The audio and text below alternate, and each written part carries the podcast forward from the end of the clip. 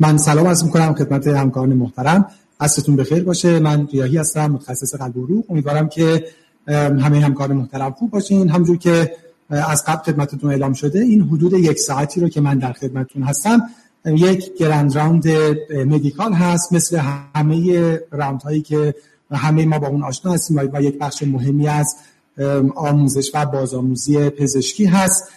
مثل همه round های medical من یک case رو خدمتتون معرفی خواهم کرد. یک case کاملا روتین هست case ی که ما روزانه با این نوع بیماران در practice مون مواجه هستیم و بعد جنبه های مختلف اون رو با هم دیگه مرور خواهیم کرد.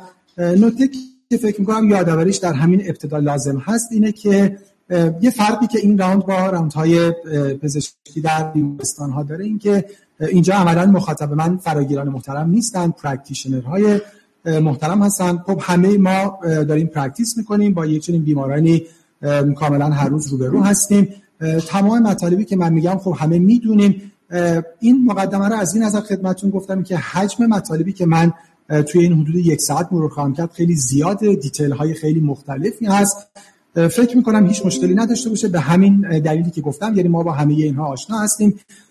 کاری که من تلاش می‌کنم که تو این حدود یک ساعت انجام بدم این که با هم تمرین بکنیم که چه که چجوری می‌تونیم به جنبه های مختلفی case دقت بکنیم و نهایتا دانسته‌هامون رو از روی evidence guideline ها بتونیم apply کنیم روی case ی که با اون مواجه هستیم.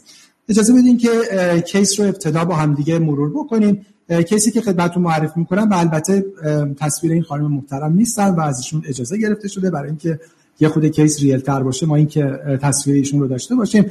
در صورت خانم 71 ساله هستن. یک معلم بازنشسته همسرشون رو به علت cancer چندین سال پیش از دست دادن و یک زندگی مستقل خودشون دارن و یه زندگی کاملا independent. در حقیقت بیمار به office مراجعه کردن. فقط برای follow-up هیچ symptom ی در فعالیت روزانه‌شون ندارن. به جهت past medical history بیمار در پنج سال گذشته فشار خون بالا داشتن. خب بیمار خیلی alert و oriented هستن. یه پنج روز برای ما home blood pressure monitoring کردن که اوریج حدود 134 روی 82 میلیمتر جیوه بوده. بیمار یه تایپ 2 diabetes mellitus دارن در حدود 15 سال گذشته. یه سابقه ischemic heart disease دارن مشخصا یه non-ST elevation MI سه سال قبل که به دنبال اون برای بیمار PCI روی LAD و circumflex انجام شده. یه اکو بیمار از حدود 6 ماه قبل دارن یه EF 55 درصد دارن نرمال و هیچ cardiac valve pathology مهمی هم ندارن. و به جهت social history هم بیمار non-smoker و non-drinker هستن داروهایی که بیمار الان مصرف می‌کنن آسپرین 80 میلی گرم روزانه مصرف می‌کنن رزوواستاتین 10 میلی گرم روزانه metoprolol tartrate 25 میلی گرم BID والزارتان 160 میلی گرم daily. و نهایتا دو گرم متفورمین به صورت دیوایدد مصرف می‌کنن در physical examination ی که الان در office برای بیمار انجام میشه بیمار با وزن 85 کیلوگرم یه BMI حدود 29 دارن یعنی overweight هستن. فشاری که از دست راستشون در office ثبت شده 138 روی 84 میلیمتر جیوه هست. یه heart rate حدود 76 سمع قلب و ریه‌شون نکته خاصی نداره و معاینه پالس اندام تحتانیشون هم دو plus و symmetric هست. lab test ی که بیمار جدید دارن هموگلوبین 4 WBC 5300 و پلاکت 160000 کراتینین بیمار یک و یک هست با فرمول Cockcroft یه GFR حدود 60 دارن سدیم 145 پتاسیم 4 و 1 قند ناشتاشون 190 هست با یه A1C حدود 9 و 1 دهم کلسترول 161 TG 212 LDL 68 و HDL 51 TFT بیمار نرمال هست. و یه albumin creatinine ratio حدود 150 دارن یعنی یه میکرو آلبومینوری هم بیمار دارن. عملا خوب بیماری هستن که به دنبال دیابتشون علاوه بر اینکه complication cardiac رو پیدا کردن بیمار نفروپاتی هم به صورت آلبومینوری و درجاتی از کاهش GFR هم خوب دارن. این case ی بود که مطرح کردیم و خب حالا جنبه های مختلفش رو با هم صحبت کنیم که اولین سوالی که خوب ما و بیمار هر دو به اون توجه داشته باشیم خوبه یه بخشی از ویزیت باشه که ما اینو برای بیمار توضیح بدیم. این سوال هست که آیا بیمار هنوز در ریسک هست یا نه؟ این خانم 71 ساله یک event مهم و سه سال پیش پشت سر گذاشتن. یعنی یه MI elevation کردن. خب براشون PCI رو دور انجام شده خوشبختانه EF بیمار preserved ه و الان بیمار هیچ symptom ی در فعالیت روزانهشون ندارن. آیا بیمار همچنان در ریسک هستن یا نه؟ پاسخ این سوال این هست که بله. علیرغم اینکه بیمار دارن درمان دارویی می‌گیرن که حالا ما راجع به optimum بودنش رو هم صحبت خواهیم کرد بیمار هنوز در ریسک هست که به این میگیم residual risk. همونجوری که می‌دونیم خب یه همچین بیماری در معرض ریسک های مختلفی هست ریسک های حوادث قلبی حوادث مغزی حوادث peripheral.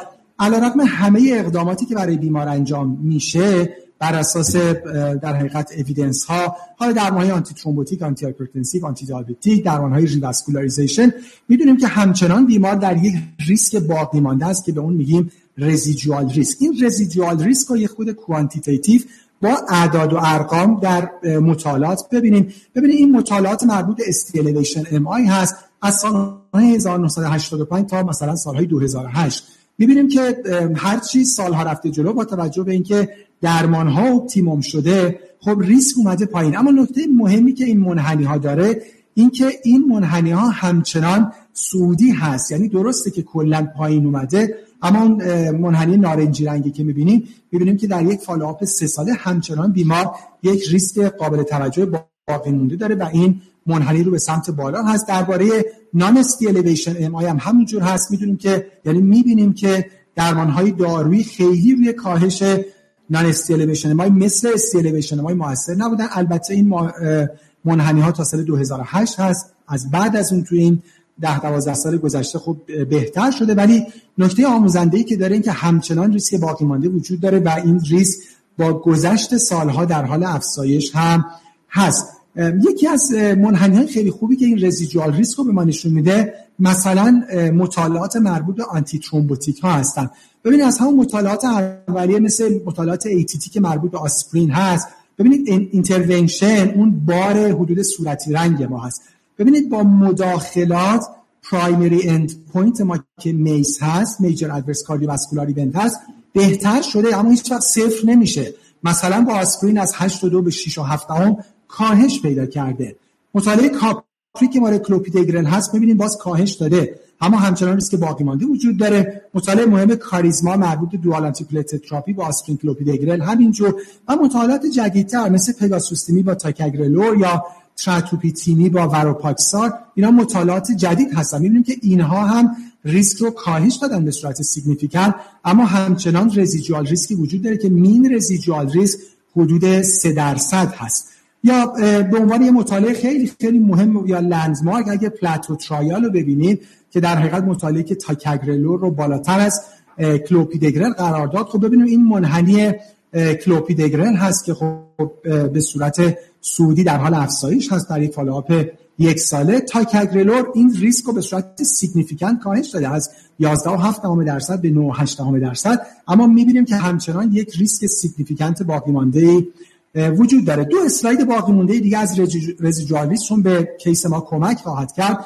دو چیز این residual risk رو خیلی بیشتر افزایش خواهد داد. یکی polyvascular بودن بیماره. ببینید اون دایره هایی که کاملا توپر هست و سیاه هست بیماری هست که three location در سه location بیمار دچار مشکل ASCVD هست. مقایسه کنید با دو location یه location و بیماری که فقط multiple risk factor داره. ببینیم تمام outcome ها cardiovascular death non MI و بقیه outcome ها هرچی بیمار multivascular میشه این residual risk افزایش پیدا می‌کنه و همینجور این در حقیقت نمودار مربوط به REACH registry است که یک registry بسیار مهم هست.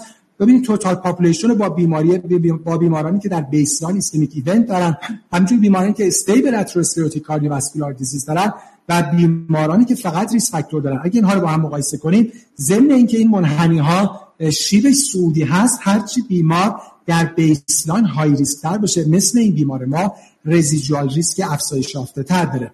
و تمام تلاش ما باید این باشه که این residual risk رو اصطلاحا tackle کنیم. بتونیم جلوش رو بگیریم که بیمار دچار حوادث مجدد نشه. نکته مهم اینه که ما باید نگاه holistic به بیمار داشته باشیم. مثل این بیمار ما. بیمار ما الان در چند جنبه قابل بحث هست. hypertension dyslipidemia دیابت درمان با antithrombotic و نهایتا یک بحث خیلی مهم. این بیمار ما در ریسک atrial fibrillation هم هست. و می‌دونیم اگه دچار atrial fibrillation بشه در risk stroke هست با یه CHA2DS2-VASc خیلی بالا.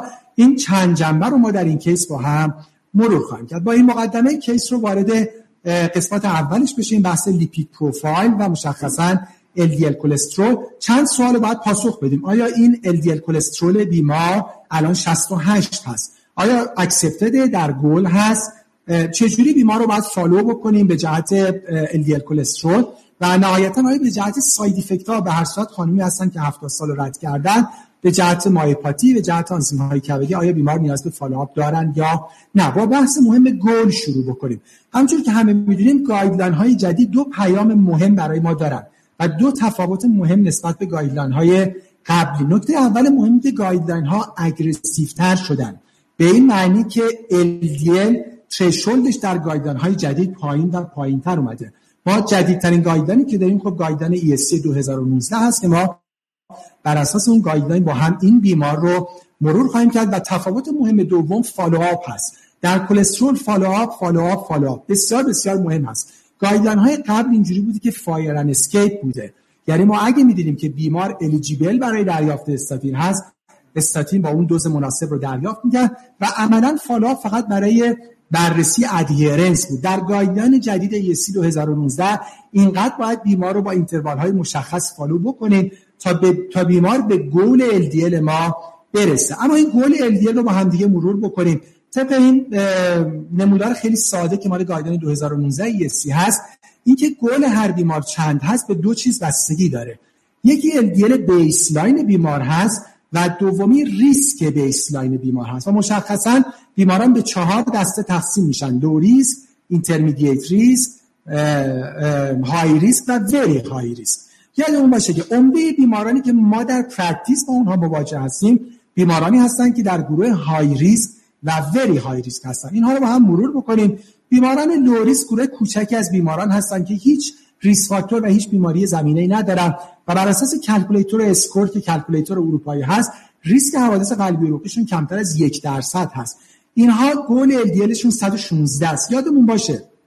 پس یک پیام مهم برای همه population اصلا LDL بالای 116 LDL abnormal ه حالا نمی‌خوایم الان اینجا بحث کنیم که بالای 116 در افراد low risk کی نیاز به مداخله درمانی دارن. می‌خوایم خیلی oriented راجع به بیمار خودمون صحبت کنیم. بیماران گروه moderate risk گروهی هستن که یا SCORE شون بین یک تا پنج درصده یا یک گروه خیلی محدود و معدودی از بیماران مبتلا به دیابت. یعنی بیماران مبتلا به دیابت جوان تایپ 1 کمتر از 35 سال تایپ 2 کمتر از 50 سال که duration دیگه duration دیابتشون هم کمتر از 10 سال بوده باشه و هیچ risk factor دیگه هم نداشته باشن. می‌بینیم عمده بیمارانی که در دیابت ما و هر همکاری که با بیماران دیابت سر کار داره مواجه هستن بیمارانی هستن که در این گروه نیستن. به هر صورت این گروه ریسکش این گروه goal LDL شون 100 میلی گرم پر دسیلیتر هست و اما گروه high risk گروهی که SCORE شون بین 5 تا 10 درصد هست. بیمارانی که یه risk factor دارن ولی markedly elevated هست. مثل مثلا total cholesterol بالای 310 LDL بالای 190 یا فشارهای بالای 180 روی 110 یعنی بیمارانی که در crisis hypertension مراجعه می‌کنن. بیماران مبتلا به FH familial hypercholesterolemia که risk factor دیگه ای ندارن. بیماران moderate CKD GFR بین 30 تا 59 بیماران مبتلا به دیابت ما فعلا با بیمار مبتلا به دیابت سر کار داریم که هیچ target organ damage نداشته باشن. یا بیماران دیا مبتلا به دیابتی که دیابتشون حداقل 10 سال طول کشیده باشه و یه ریس فاکتور دیگه هم داشته باشن. و اما گروه very high risk که بسیاری از بیماران ما در این گروه هستن مثل همین خانم محترم 71 ساله بیمارانی که چه به جهت clinical و چه به جهت imaging atherosclerotic cardiovascular disease داشته باشن SCORE حداقل 10 درصد. بیماران familial hypercholesterolemia با دی یا با یک ریس فاکتور دیگه بیماران severe FR estimated کمتر از سی و بیماران مبتلا به دیابت که یا target organ damage داشته باشن یا حداقل سه risk factor دیگه هم داشته باشن یا بیمارانی که early onset type 1 diabetes دارن با duration طولانی یعنی بیشتر از 20 سال. اینا بیماران very high risk هستن. بیماران high risk goal شون 70 هست بیماران very high risk goal شون 55 هست. عدد 70 در guideline های قدیم از سال 2019 تبدیل شد به عدد 55 نکته دیگه ای که در این guideline نسبت به guideline های دیگه در این guideline متفاوت بود این بود که در گروه high risk و very high risk or تبدیل به and شد. یعنی هم باید به گل 70 یا 55 برسن و هم نسبت به baseline شون 50 درصد کاهش داشته باشن در این بیمار مشخص ما این اعداد رو مرور خواهیم کرد. یه بار دیگه برای اینکه حالا 5 target groups رو ببینیم. یه گروه چهارم هم داره که من خدمتتون خواهم گفت. پس low risk 116 intermediate risk 100 high risk 70 very high risk 55 و یه گروه دیگه هم داریم. بیماران very very high risk بیمارانی هستن که ظرف دو سال علیرغم درمان دارویی optimum دوچار یک event دیگه ASCVD میشن. لازم نیست حتما در همون location باشه. حتی اگه در یک location دیگر دوچار تکرار حادثه بشن گل اونها به چهل کاهش پیدا می‌کنه. گرچه با class of recommendation پایینتر و نکته ای که تکرارش خیلی خیلی مهمه این که یادمون باشه در گروه 55 و 70 and حداقل 50 درصد reduction from baseline پیام مهم guideline برای ما این هست که هیچ لولی از هیچ لولی از LDL cholesterol وجود نداره که زیر اون بنفیت متوقف بشه یا بیمار دچار هارم و خطر بشه. پس پیام اینه the lower the better. هرچی کمتر بهتر. هیچ لولی ما نداریم که اگه به اونجا رسیدیم مثلا اگه LDL بیمار 20 شد 30 شد ما بخوایم نگران باشیم. بخوایم درمان بیمار رو تیپر کنیم یا اینکه بخوایم درمان آف کنیم. یاد اون باشه خیلی موقع بیماران ممکنه اینو به ما ساجست بکنن. با یه آزمایش جدید میان میگن دکتر ببین LDL ما دیگه خیلی خوب شد. دکتر LDL ما سی شده. حالا اگه ما خوب orient شون کرده باشیم. و از ما تقاضا می‌کنن که اگه مثلا ما high intensity dose statin داریم دوزش رو کم کنیم یا حتی قطعش بکنیم. یادمون باشه فقط به اون نگیم که نه باید ادامه بدیم. براش توضیح بدیم. به جهت اینکه ما اگه خیلی خوب برای بیمار توضیح ندیم بیمار بیرون از practice ما با مشورت با دیگران منظورم دیگران غیر از هلسکر پرووایدرها یا اطلاعاتی که ممکنه به غلط از مدیا بگیره خودش داروش رو قطع بکنه. پس باید خیلی خیلی خوب بیمار رو اینفورم بکنیم که علیرغم یک LDL 20 30 40 چرا ما هنوز داریم درمان استاتینش رو ادامه میدیم. اما نکته که هست که این بیمار ما یه الیه روزوستاتین ده یعنی اینترمیدییت دوز استاتین داشتن دریافت می‌کردن. آیا ما می‌تونیم baseline LDL بیمار رو estimate کنیم؟ چون می‌خوایم ببینیم که گلش چقدر پاسخ این هست که بله. ما حدودا می‌دونیم که moderate intensity statin حدودا 30 درصد اوریج LDL رو میاره پایین. این عدد برای high intensity statin statin plus ezetimibe PCS و ترکیب اینها طبق guideline مشخصه. پس ببینیم بیمار ما یه LDL 68 داشته روزوستاتین 10 می‌گرفتن. اگه فکر کنیم اوریج 30 درصد LDL بیمار پایین اومده پس probable baseline LDL ما 88 بوده. حالا بیمار ما very high risk هست. باید به کمتر از 55 برسه و 50 درصد. کاهش یعنی LDL goal برای این بیمار ما 44 هست. می‌بینید که guideline چقدر aggressive هست. این aggressive بودن بر اساس evidence هست. و خب ما هم باید تابع evidence باشیم.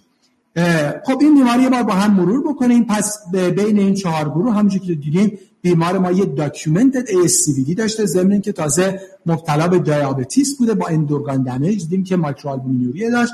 پس به دلایل مختلف بیمار ما very high risk وقتی بیمار very high risk عملا very high risk secondary prevention هم هست. یعنی event هم برای بیمار اتفاق افتاده. خب عدد اینجوریه که اگه بالای 70 هست که از همون اول نیاز به مداخله دارویی دارن حالا اگه بین 70 تا 55 هست میشه بیمار رو دو تا سه ماه lifestyle modification رو امتحان کرد و اگه نشد در حقیقت دارو رو consider کرد. خب این بیمار ما که عملا رو دارو هم بوده و رو دوز نامناسب دارو هم بوده چون 10 میلی گرم بوده و نیاز به مداخله دارویی داره.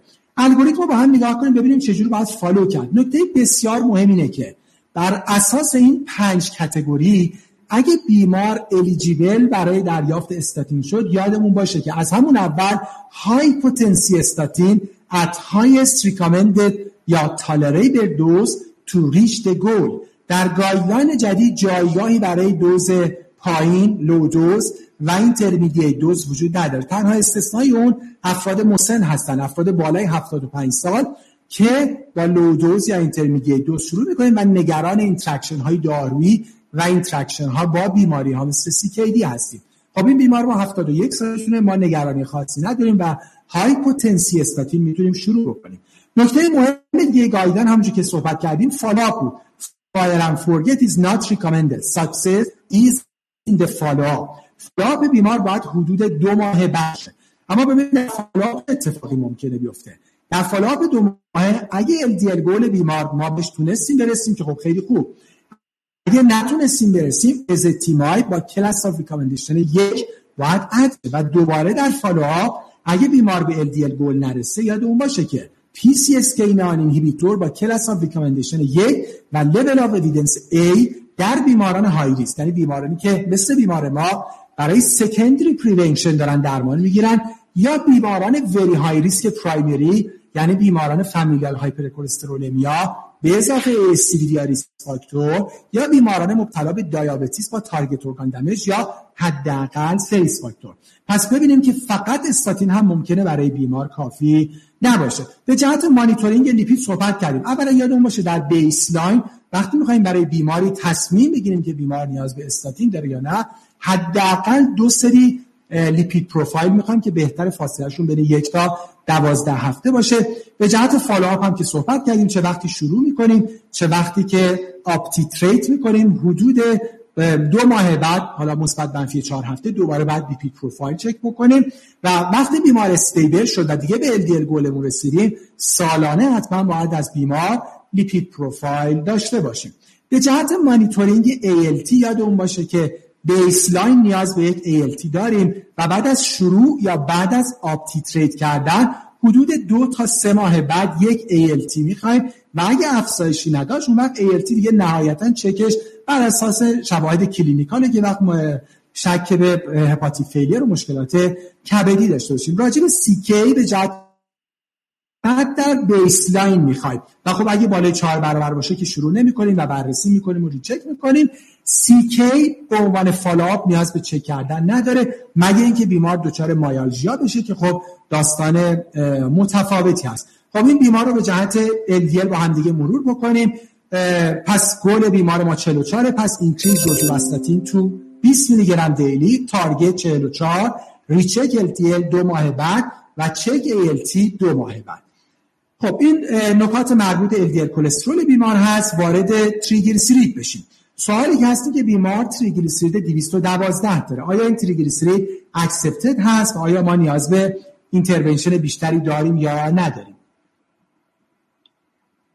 خب guideline 2018 رو اگه با هم, با هم مرور کنیم guideline ACC/AHA در guideline 2018 نگرانی ما برای تریگلیسیرید و مداخله دارویی از بالای 500 شروع شد ببینید در hyper TG های moderate یعنی 175 تا 499 تمام تمرکز روی علل ثانویه و روی lifestyle modification بود.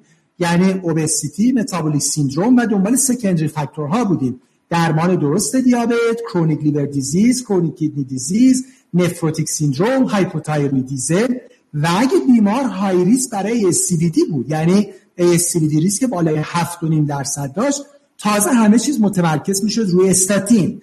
یعنی استاتین رو به high dose میرسوندیم. عملا گل ما می‌شد LDL اما بالای 500 در بین 40 تا 75 سال یعنی اگه ما hyper TG severe داشتیم ضمن اینکه اول reversible cause رو ادرس می‌کردیم که راجبش در اسلاید قبل صحبت کردیم اگه علیرغم همه اینها TG بالای 500 و به خصوص بالای هزار باقی می‌موند ما خیلی نگران پانکراتیت بودیم و عملا اومگا 3 high dose و نهایتا ترکیبات fibrate رو برای بیمار شروع می‌کردیم. اما این داستان تا سال 2018 بود. از سال 2019 داستان عوض شد به خاطر یک trial ی که بازی رو در کاردیولوژی و در پزشکی عوض کرد و عملا یک game changer trial بود و اون مطالعه مهم REDUCE-IT بود.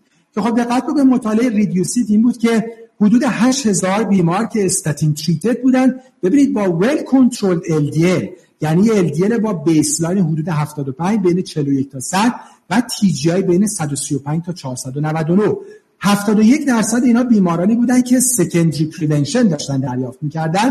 یعنی established cardiovascular disease داشتن و 29 درصدشون primary prevention بودن. یعنی فقط دیابت داشتن حالا دیابتی های high risk گروه از اینها روی چهار گرم purified EPA قرار گرفتن که برند Vascepa بود و در حقیقت مقایسه شدن با پلاسبو بسیار مطالعه مهمی بود. ببینید primary end point 25 درصد کاهش پیدا کرد و secondary end point 26 درصد. تاثیرش رو روی cardiovascular death MI و stroke ببینید حدود 30 درصد.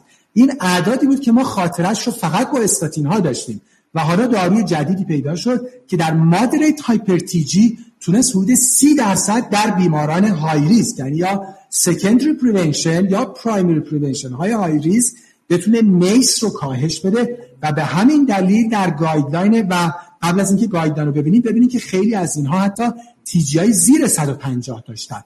و این تونست guideline رو عوض بکنه مطالعه REDUCE-IT که عملا دیگه یک TG lowering trial نبود یک clinical outcome trial بود و نشون داد که EPA اومگا 3 اومگا 3 purified EPA البته با دوز بالا یعنی دو گرم BID antithrombotic effect احتمالا داره antiplatelet effect membrane stabilizing effect و تاثیراتی روی regression coronary plaque و نهایتا inflammatory reduction و در guideline 2019 ESC عملا اینجوری شد که با class of recommendation یک اگه TG ما بالای دویست هست که خب همه تمرکز روی استاتین هست. اگر علیرغم درمان optimum با استاتین در بیماران high risk با TG بین 135 تا 499 پس بیمار ما high risk ه مثل این بیمار.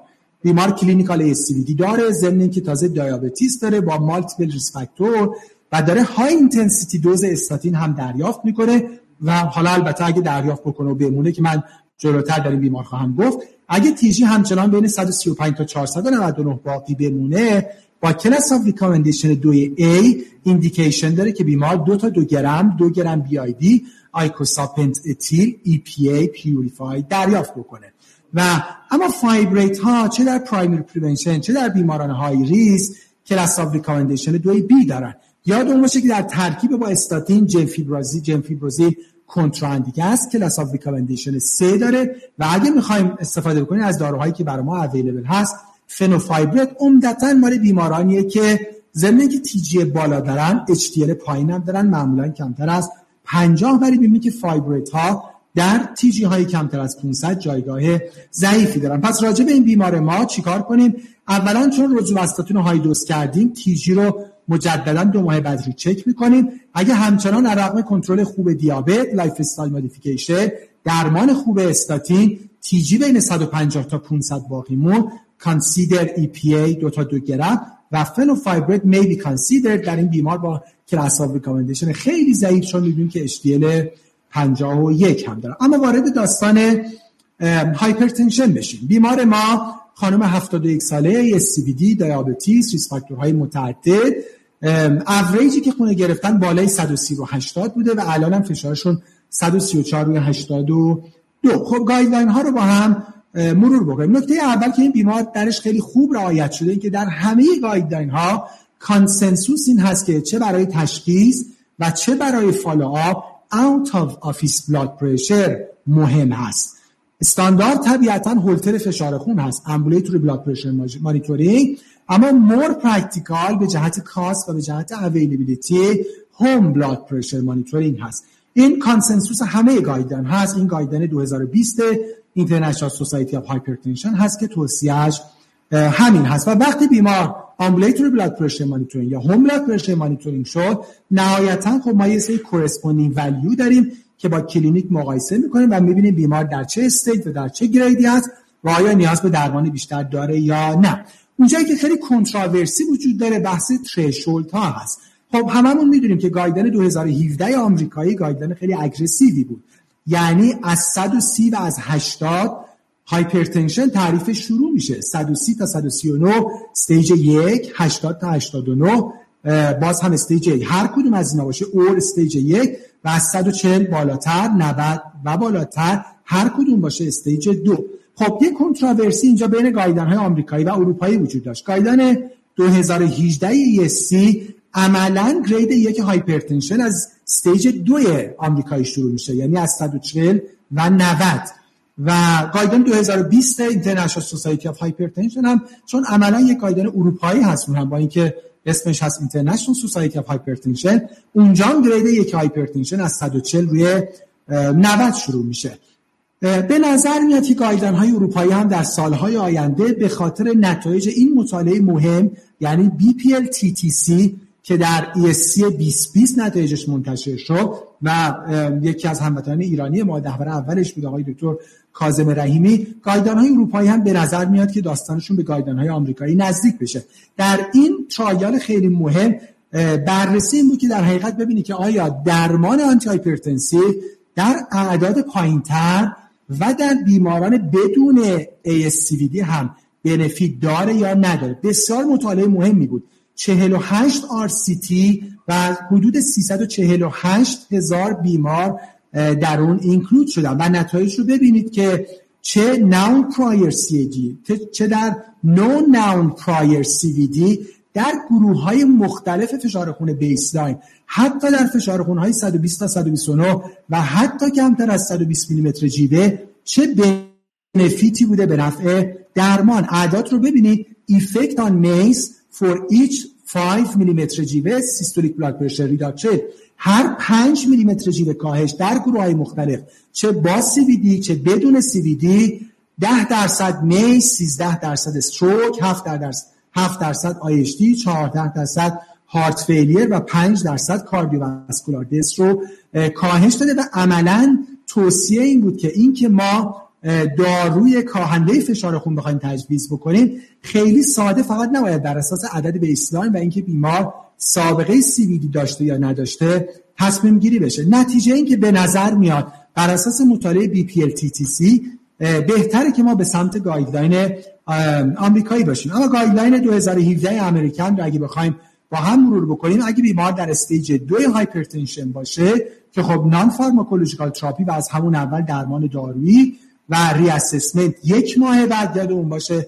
در stage در اگر ایمان elevated باشه یعنی 100 120 تا 129 و البته دیاستول کمتر از 80 فقط درمان non-pharmacologic و reassessment 3 تا 6 ماه بعد.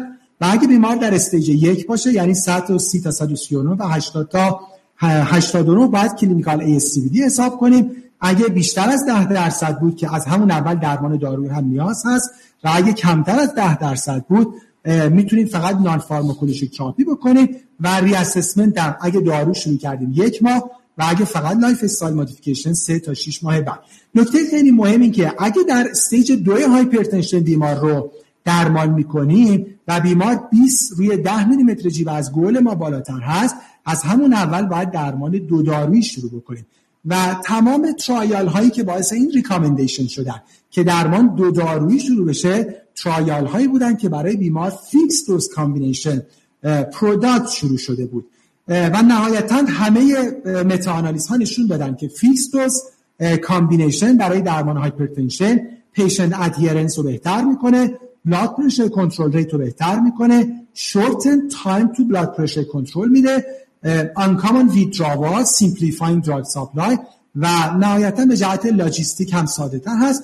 و نهایتا improve clinical outcome به جهت cost هم نگرانی وجود نداره و meta-analysis ها نشون دادن که به جهت cost هم neutral هست. guideline 2020 ISH هم همینجور که می‌بینیم از همون اول که می‌خواد دارو شروع بشه ideally single pill combination باید شروع بشه. گل هم همینجور که می‌بینیم در همه بیماران هیچ فرقی نمی‌کنه. بیمار stable ischemic heart disease secondary stroke prevention بیمار elderly diabetes در تمام گروه ها این هست که وقتی درمان شروع میشه گل ما کمتر از 130 روی 80 میلیمتر جیوه هست. پس درباره این بیمار بیمار ما فشار بالای 130 رو 80 دارن. یعنی در stage یک هستن و چون بیمار high risk هستن و عملا ASCVD دارن بهتره که ما به کمتر از 130 و 80 برسیم. پس بعد به دارو دارو اضافه بکنیم بیمار 160 میلی گرم والزارتان می‌گرفتن که خب ترکیبی که می‌تونیم انجام بدیم که یه 5 میلی گرم اضافه کنیم و یه fixed dose combination والزارتان آملودیپین 165 بگیرن و یک ماه بعد با ambulatory blood pressure monitoring یا home blood pressure monitoring بیمار رو ری کنیم. خب وارد مبحث مهم دیابت بشیم. حدود 20 دقیقه فرصت داریم. آیا اعداد ما accepted ـه آیا بیمار به داروی جدید نیاز دارن یا نه؟ choice antidiabetic ما چی باشه و بیمار رو چجوری follow بکنیم خب recommendation ها به جهت گل رو مرور کنیم بر اساس guideline 2019 EST اوورال با class of recommendation یک ما باید به A1C کمتر از هفت برسیم برای عوارض microvascular برای عوارض macrovascular مثل حوادث کرونری این class of recommendation دوی A هست. نکته مهم این که این عدد باید individualize بشه که حالا با هم صحبت خواهیم کرد. با class of recommendation یک خیلی خیلی مهمه که با class of recommendation یک بیمار دچار hypoglycemia نباید بشه و نهایتا بیمار باید با SMBG یا CGM Continuous Glucose Monitoring follow بشه. خب پس goal goal A1C به صورت general عدد کمتر از هفت هست. اما نکته که هست باید این عدد individualize بشه. What goal to shoot for بعضی بیماران هفت شیش و نیم ممکنه هفت و نیم هشت. همونجور که می‌دونیم یک سری از فاکتورهای modif... non-modifiable وجود دارن و یک سری فاکتورهای modifiable فاکتورهای non-modifiable مثل خطر hypoglycemia برای بیمار duration بیماری دیابت life expectancy بیمار ممکنه بیمار مبتلا به یک cancer end stage باشن. comorbidity هایی که بیمار داره اینکه آیا بیماری های vascular establish شدن یا نه اینها ما رو بین حدود 6 تا 8 8 ممکنه که حرکت بدن. و خب potentially modifiable یکی preference بیمار هست و یکی هم resource ها. درباره این بیمار خانم 71 ساله هستن. به هر صورت cardiovascular disease establish شده و comorbidity های خب hypertension dyslipidemia هم دارن. البته بیماری های مهم significant ی ندارن. یک زندگی خیلی regular دارن با یک life expectancy خیلی خوب و به نظر میاد که عملا ما یک A1C 7 تا 8 می‌تونیم برای این بیمار به عنوان یک گل خوب در نظر بگیریم. اما ببینیم که برای اینکه از این 9 و 1 به عدد 7 8 برسیم چه دارویی رو add بکنیم؟ دو guideline مهم داریم 20 20 ADA و 20 20 ESC اینها یک تفاوت خیلی کوچیک با هم دارن. می‌دونیم که با اومدن دسته های دارویی جدید مشخصا SGLT2 inhibitor ها که ما در ایران امپاگلیفلوزین رو available داریم و GLP-1 receptor agonist ها که ما در ایران لیرگلوتاید رو available داریم داستان درمان دیابت از glucocentric به سمت patient centric و به سمت heart centric رفت. البته یادمون باشه که این هر دو رو باید با هم ببینیم. یعنی ما هم باید target oriented باشیم می‌خوایم به هفتونیم هشت برسیم و هم heart oriented باشیم. دارویی به بیمار بدیم که outcome بیمار رو بهتر بکنه به جهت cardiovascular و به جهت renal protection. خب این دو guideline رو با هم مرور بکنیم. در guideline 2020 ADA ضمن اینکه نکته خیلی مهمی که بیمار هر سه تا 6 ماه به جهت اینکه ببینیم این هم ما هم بیمار inertia نداشته باشه روی درمان قبلی باید ری بشه. اما نکته ای که هست این که first line در guideline ADA همچنان متفورمین هست و بعد اولویت می‌کنیم. اگر بیمار high risk یا established ASCVD CKD or heart failure داشت حتما بدون توجه به عدد بدون توجه به A1C که الان داریم بیمار باید یکی از این دو دسته داروها رو بگیره. اگه ASCVD predominant باشه ترجیح ما با GLP-1 receptor agonist هست و بعد از SGLT2 inhibitor ها و اگه heart failure یا CKD pre CKD predominant باشه ترجیح ما با SGLT2 inhibitor هست و بعد GLP-1 receptor agonist ها حالا من در یه slide البته مقایسه اینها رو خدمتون خواهم گفت و اگه حالا به جهت target oriented بودن بستگی داره که چی در بیمار برای ما مهمتر باشه.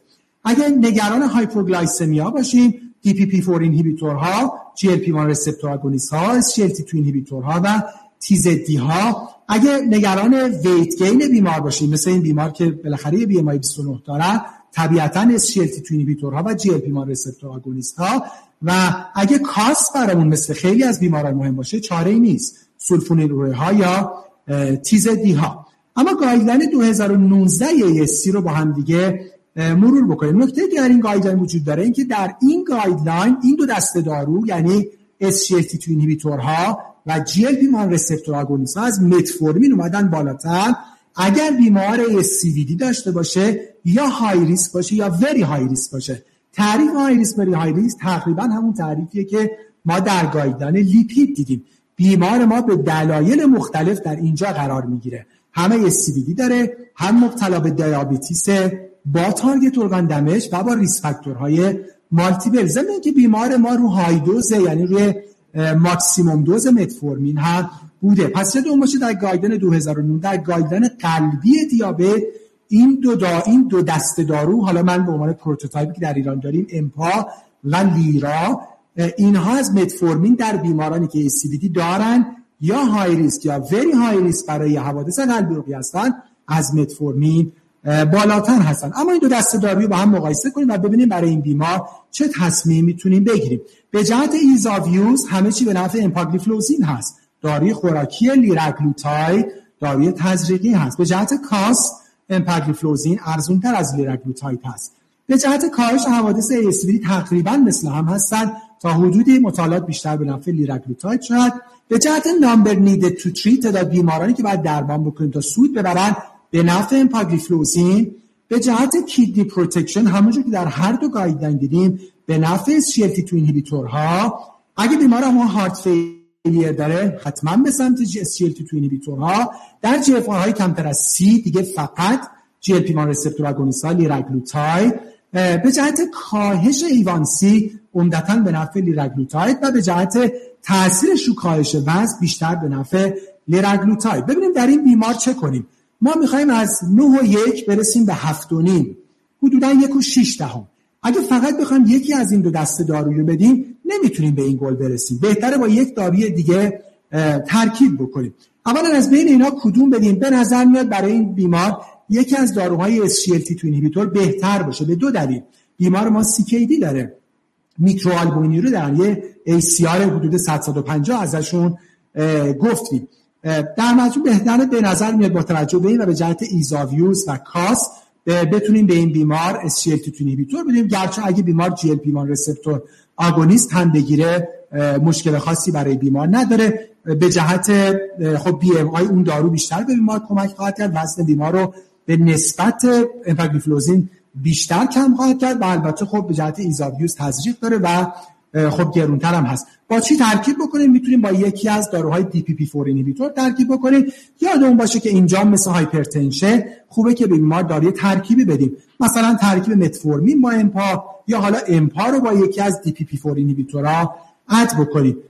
حالا کاری که در این بیمار مثلا حالا ما اینجا تصمیم گرفتیم انجام بدیم اولا goal A1C مون 7.5 درصد در نظر بگیریم و به اون دو گرم متفورمین که بیمار همینجوری already با این دارو آشناست و داره هزار میلی گرم BID مصرف می‌کنه. یک ترکیب امپاگلیفلوزین لیناگلیپتین ده پنج اضافه کنیم. این ده میلی گرم امپاگلیفلوزین حدود هفت دهم و اون 5 میلی گرم لیناگلیپتین هم انتظار داریم حدود هفت دهم. این دوتا انتظار داریم با هم حدود یک و چهار دهم A1C ما رو بیارن پایین. ضمن اینکه خب به بیمار توصیه می‌کنیم به جهت regular exercise و کاهش وزن و نهایتا بتونیم به گل هفتونی برسیم. خب در ده دقیقه پایانی دو مطلب کوتاه داریم. یکی راجع به antithrombotic بیمار و یکی راجع به screening اترال سوال خیلی مهم هست که آیا آسپرین برای این بیمار کافی هست یا نه؟ به صورت traditional ممکنه خب خیلی از ما بگیم بله آسپرین کافی هست. در چند سال گذشته داستان درمان antithrombotic ها در بیماران chronic coronary syndrome مثل این بیمار ما سه سال پیش یک event acute داشتن این داستان عوض شد عمدتا به خاطر یک مطالعه game changer دیگه و اون مطالعه COMPASS بود. و نهایتا در guideline 2019 ESC که در guideline 2020 non-ST elevation acute syndrome هم تاکید شد اینجوری شد که antithrombotic در بیماران CCS در ریتم سینوسی تاکید می‌کنم اینجا بحث ما ریتم سینوسیه نه بیمارانی که همزمان atrial fibrillation دارن که اصلا اونجا داستان متفاوته. اضافه کردن یک antithrombotic دوم به آسپرین class of recommendation دو A با level of evidence A داره. اگر بیمار high risk برای حوادث ischemic باشه و high bleeding risk هم نباشه که اینها رو با هم مرور می‌کنیم. و اگه بیمار risk of, risk of ischemic event داشته باشه class of recommendation ش دوی بی میشه. حالا high ischemic risk چی هست؟ بیمارانی که diffuse multivessel CAD دارن مثل این بیمار ما رو دو رگ بیمار PCI شده و یکی از اینا هم داشته باشن. اینو apply کنیم به این بیمار. همزمان diabetes مثل بیمار ما recurrent MI peripheral arterial disease CKD با GFR بین 15 تا 59 بیماران moderate ischemic risk بیماری که یکی از اینا داشته باشن. multivessel یا diffuse CAD diabetes recurrent MI PAD heart failure و CKD GFR های بین 15 تا 59 و اینها موارد high bleeding risk هست.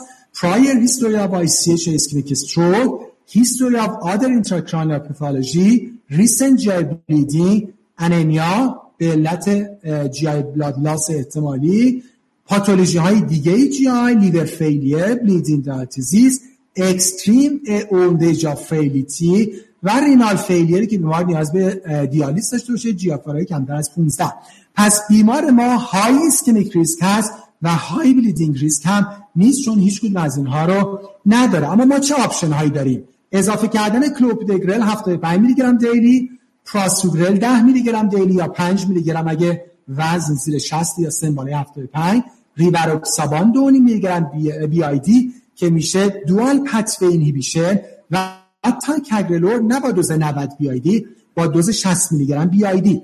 اما بین اینها چجوری انتخاب بشه؟ این یه بحث مفصلی هست. به صورت یک قانون کلی بیماری که event acute داشته و یک سال DAPT dual antiplatelet therapy رو خوب تحمل کرده در یکی دو سال اول ما باز به سمت DAPT هستیم. بیماری که یکی دو سال از یک سال اولش فاصله می‌گیره به سمت DPI هستیم dual pathway inhibition در بیماران مبتلا به دیابت، heart failure و پی ای دی اینها عواملی هست که ما رو به سمت DPI میندازه. بیمار ما سه سال پیش event acute داشتن مبتلا به diabetes. case بسیار مناسبی هستن برای اینکه ریواروکسابان 2.5 میلی گرم BID بگیرن و چون یک آنتی پلاکت یک آنتی کوآگولان گرچه low dose و سن بالای 71 و hypertension به دلایل مختلف حتما کاندیدای مناسبی برای این هستن که GI protection هم دریافت بکنن. و نکته آخرین که آیا بیمار نیاز به screening atrial fibrillation دارن یا نه؟ بیمار بسیار prone به بروز atrial fibrillation هستند سن بالا، وزن بالا، diabetes، hypertension، ischemic heart disease و اگه بیمار دچار atrial fibrillation بشن می‌دونیم که ممکنه silent باشه و ما خدای نکرده بیمار رو بعد از stroke متوجه بشیم که atrial fibrillation دارن. خب می‌دونیم که الان هزاران اپ وجود داره برای screening AF صدها wearable device gadget های مختلف وجود داره برای detection AF اما نهایتا توصیه guideline 2020 ESC مربوط به atrial fibrillation هست که درسته که screening benefit هایی داره اما ریسک هایی هم داره.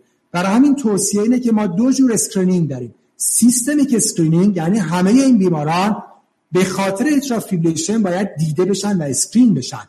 اونها افرادی هستن که 75 سال یا بالاتر دارن یا high risk برای stroke هستن.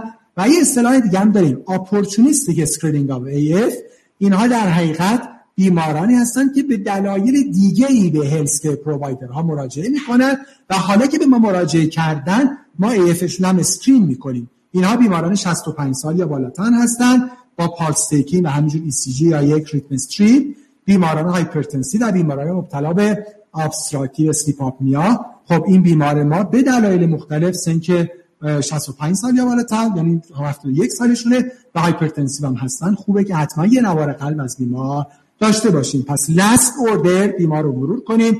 به جهت LDL قرار شد که روزواستاتین رو up-titrate کنیم به 20 میلی گرم daily LDL رو دو ماه دیگه چک می‌کنیم. goal LDL ما 44 هست. حواسمون هست. ALT رو دو ماه دیگه چک می‌کنیم چون استاتین رو up-titrate کردیم. به جهت TG حالا که up-titrate کردیم روزواستاتین رو دو ماه دیگه TG رو چک می‌کنیم و اگر رقم کنترل بهتر دیابت و lifestyle modification TG هنوز بین 150 تا 200 بود. EPA با دوز دو گرم BID شروع میشه. ضمن اینکه با یک recommendation ضعیفتر به فنوفیبرات هم میشه فکر کرد. داروی hypertension رو با نگاه به گل 130 روی 80 به fixed dose combination والسارتان آملودیپین 165 افزایش میدیم و یک ماه بعد هم بیمار مجددا با هولتر فشار خون یا home blood pressure monitoring follow میشه.